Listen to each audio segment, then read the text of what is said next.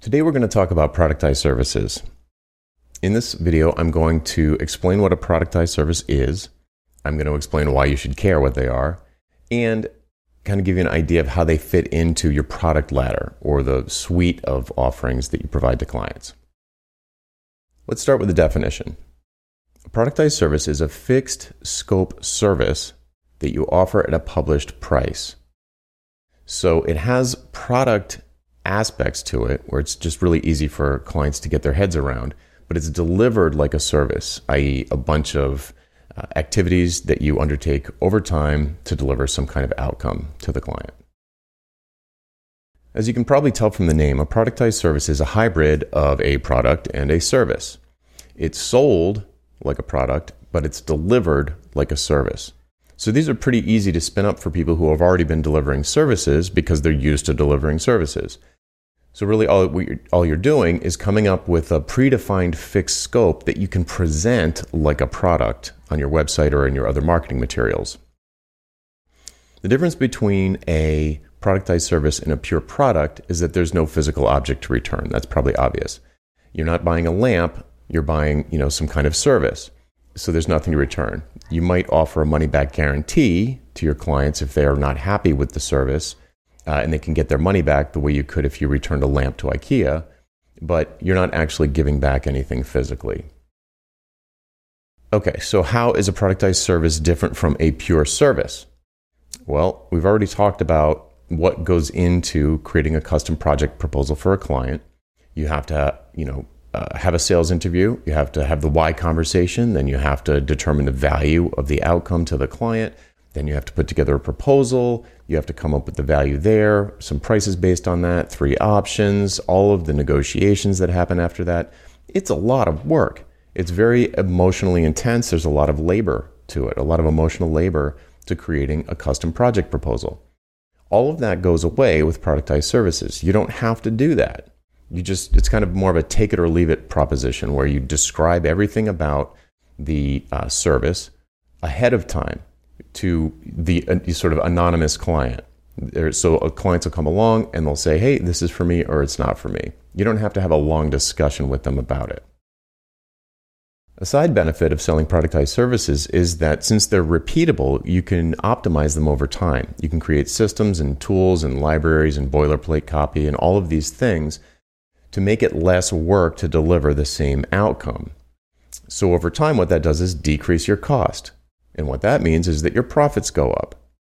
And you're perhaps even delivering more value. So you could increase the price while your cost is going down, which dramatically increases your profits.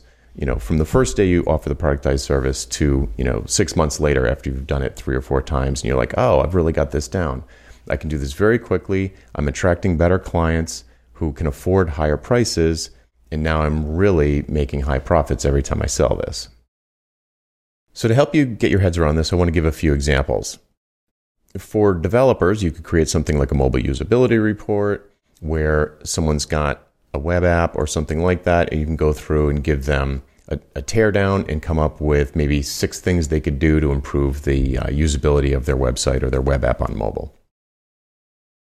You could put together a disaster recovery plan for a company that is worried about getting hacked or their servers going down and having data loss. You could put together a plan for backup and recovery of their systems so they don't go out of business if something bad happens. If you have, if you have a client that is interested in um, migrating from on prem servers to the cloud, they're going to have a million questions, and you could put together a um, like a checklist or an analysis. You could meet with them, kind of do a diagnosis, and give them recommendations for what they need to be thinking about that they can hand off to their internal employees to execute the migration. For designers, you could do a website teardown of, say, a marketing page, something like that. Um, you could do a brand style guide that companies could uh, distribute to their partners and internal employees to keep their brand consistent across whatever channels that they're they're um, you know broadcasting on or, or outputting to. Or you could do something a little more technical, like say a, a three month A/B testing of a, a home page or a product page or something like that, so they could tweak a page into shape based on data so that it was more effective over time. Copywriters could put together a content marketing strategy for clients. So maybe a, a year long marketing calendar that is, you know, planned out in advance by you for them. Uh, you could put together an MVP sales funnel. Sales funnels are like 90 or 95% words. So a copywriter would be completely capable of, say, uh, writing webinar scripts that lead into an email nurture campaign that go to a call to action that would you know have a sales page at the end of it it's all words there's going to be some photos and some design and those sorts of things but it's like 90% words so a copywriter could definitely do that another one would be to do case studies or testimonials as a service where you're you're you know maybe on a retainer type of basis or for a short period of time like three months you go through um, uh, you go through a client's client, you go through their past customers and interview them and put together case studies, put together testimonials. Maybe you go a step further and uh, come up with uh, ways to broadcast that over social media, so on and so forth. Now, photographers, a lot of photographers already offer productized services, assuming they don't charge for their time or for the photos. Like a, uh, for example, a boudoir photographer they generally are very good at selling the experience, the session, how the person's going to feel. So that's that's already a productized service if they are if they're charging for the experience and not the time or the the deliverables, the photos. But here's some other ideas too.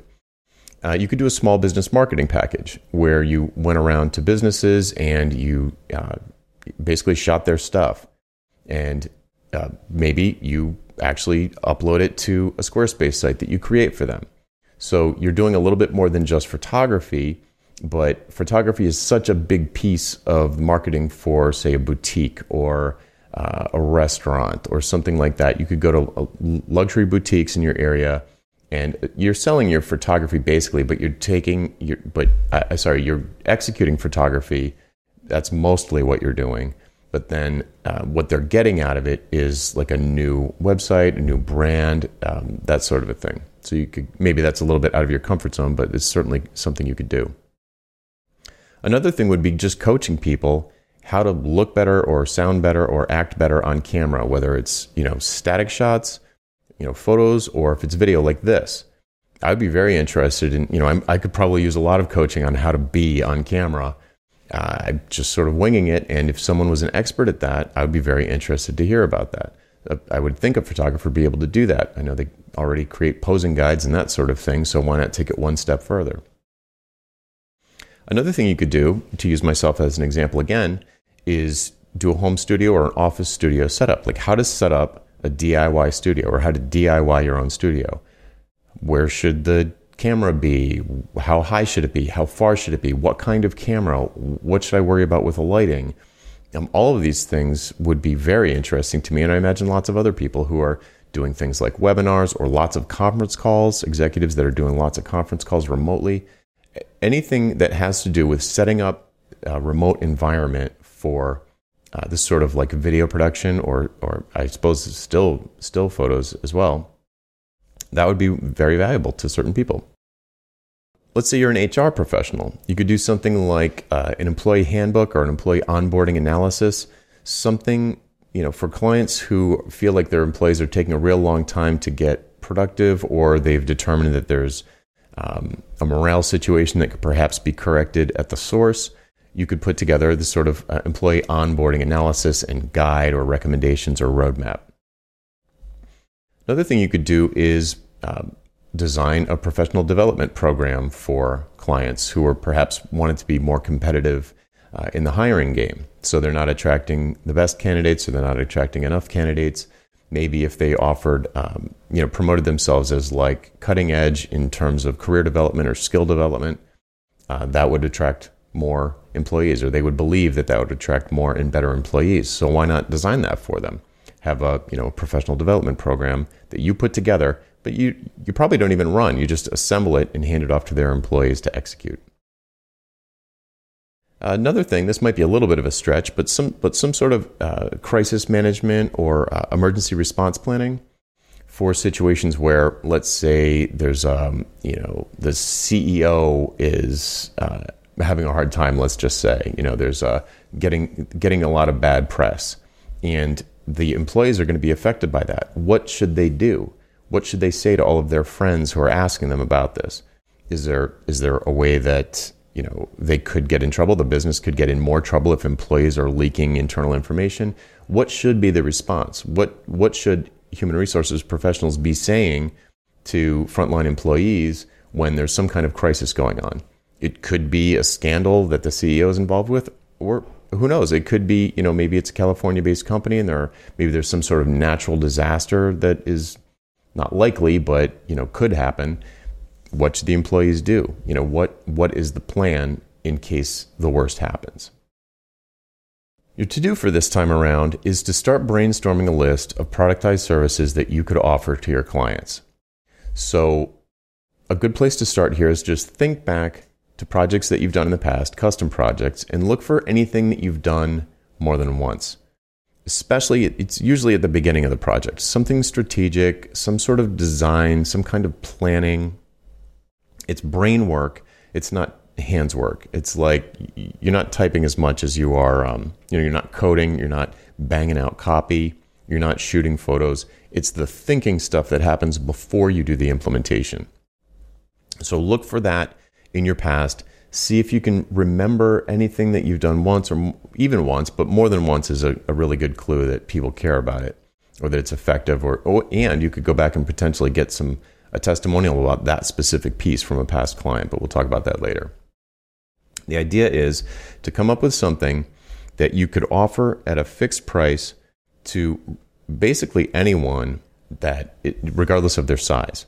So it's something like, you know, a website teardown, let's just say, or a, a homepage teardown for a mom and pop pizza place is going to cost you pretty much the same time as it would take to do a homepage teardown for Domino's, even though Domino's is a, is a massive company.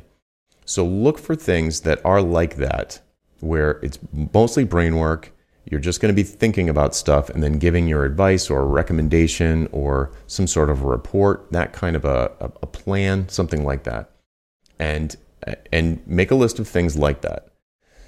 Might take a little bit of time to get into it. So, you know, brainstorm with other folks in the room.